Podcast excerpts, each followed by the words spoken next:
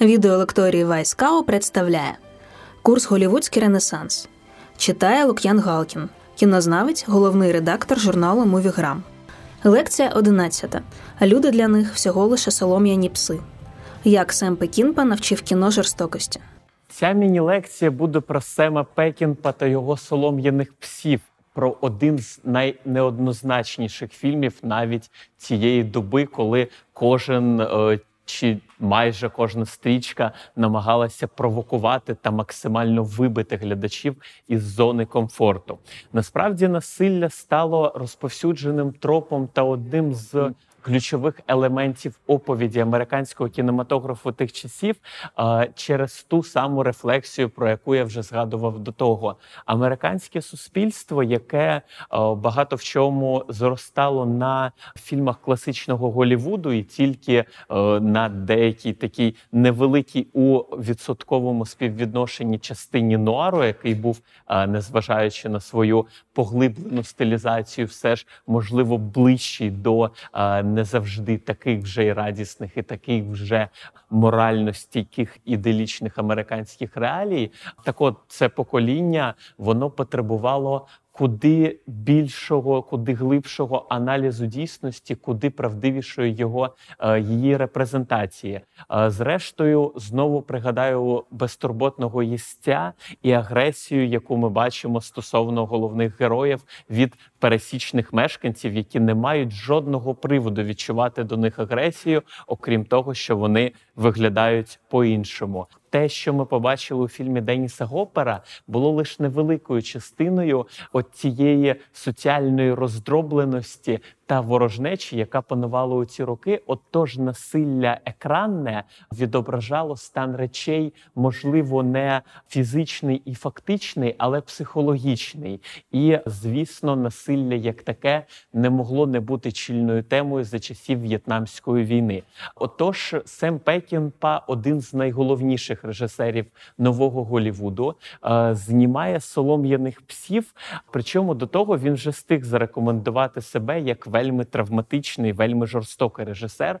Варто пригадати, хоча б його класичний нині вестерн Дика банда, де ми бачимо е, головних героїв вестерну, цю саму дику банду, абсолютно не такою, як ми звикли бачити банди і героїв вестерну. Почнемо з того, що це окей, після вже чергової розмови про фільми нового Голівуду, навряд чи я когось здивую тим, що негідники стали головними героями, та ще й викликали певний рівень рівень симпатії, якщо про фільми Пекінпа взагалі можна говорити про те, що там хтось викликає певний рівень симпатії. Але це ще були такі собі літні грабіжники, літні злочинці, які тим не менш вчиняли вельми жорстокі речі, і наприкінці цієї досить тривалої стрічки, близько двох з половиною годин, лишали глядачів із, скажімо так, вельми зміненим уявленням про вестерн як такий. Але на фоні солом'яних псів, думаю, будь-яка робота Пекінпа може бути затьмареною.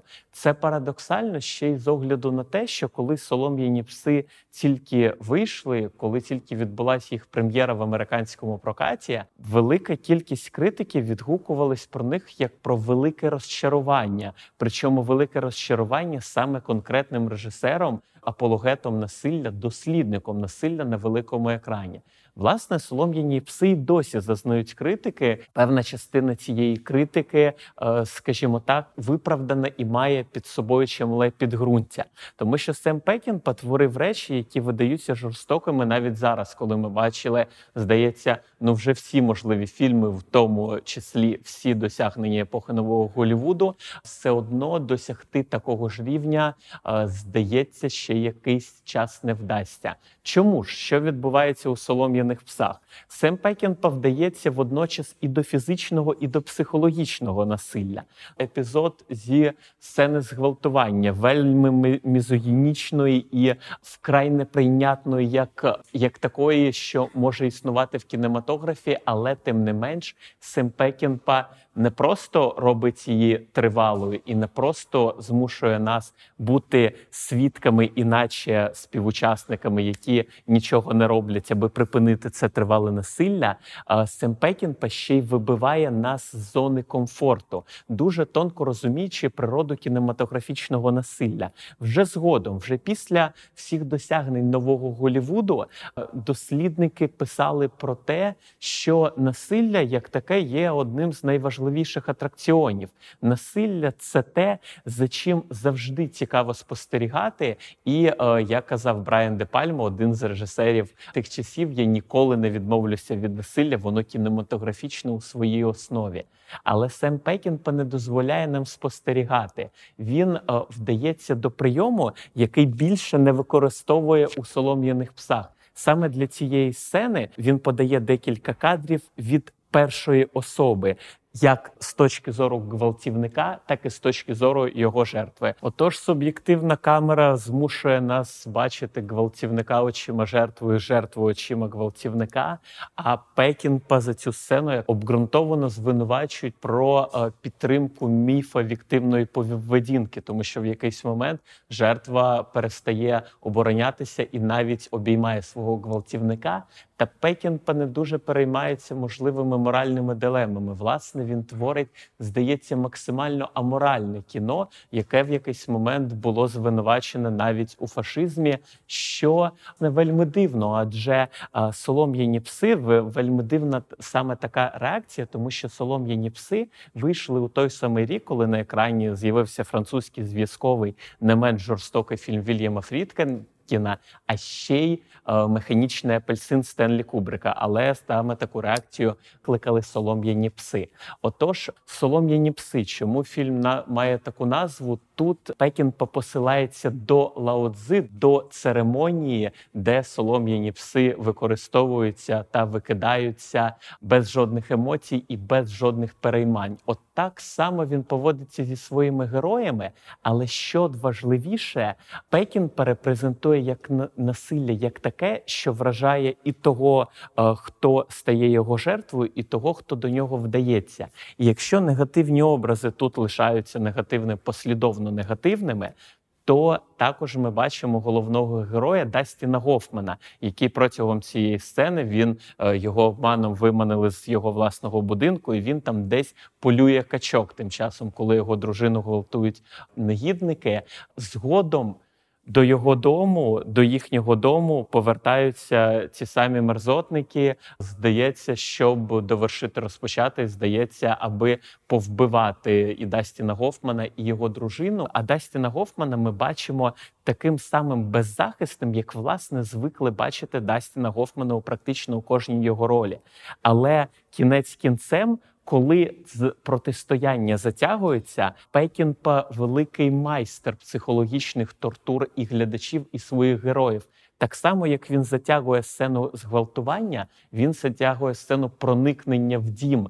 Ці хлопці, які намагаються дістатися Дастіна Гофмана, вони не те, щоб надто розумні, вони не знаходять, як дістатися закритого будинку. Вони намагаються влізти одним способом, іншим. Це триває довше, аніж ми можемо витримати таку в'язку напругу. І весь цей час Дастін Гофман не робить практично нічого, але кінець кінцем здається вже коли трохи запізно він вдається до насилля, до насилля дуже невмілого, до насилля людини, яка звикла все вирішувати абсолютно іншим шляхом.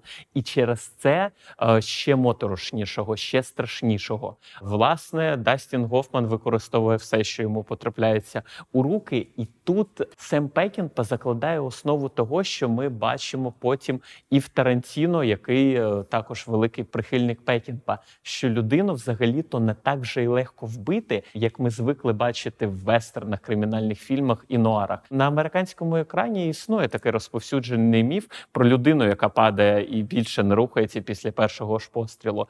Тут Дастіну Гофману, який не хотів взагалі чинити жодного спротиву, доводиться, здається, неабияк переступати через себе, аби все ж таки дати відсіч і неабияк докласти саме фізичних зусиль, аби все ж таки дати е, опір негідникам. Я вже згадував про вплив фільмів нового Голівуду, який е, вбачається і досі у сучасному кінематографі. Є така знову ж таки байка про те, що продакшн дизайнер е, одного вдома, один вдома казав, що їхній фільм це солом'яні пси для дітей.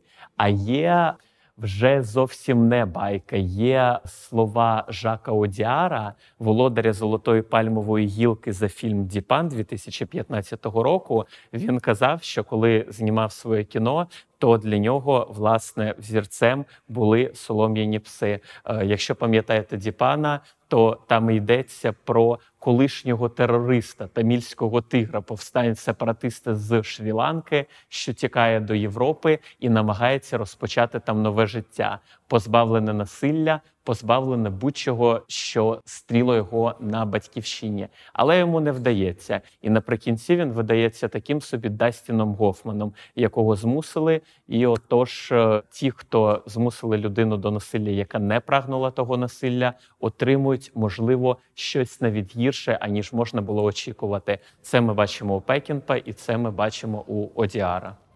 Це була лекція з курсу Голівудський Ренесанс від Лук'яна Галкіна кінознавця та головного редактора журналу Мувіграм.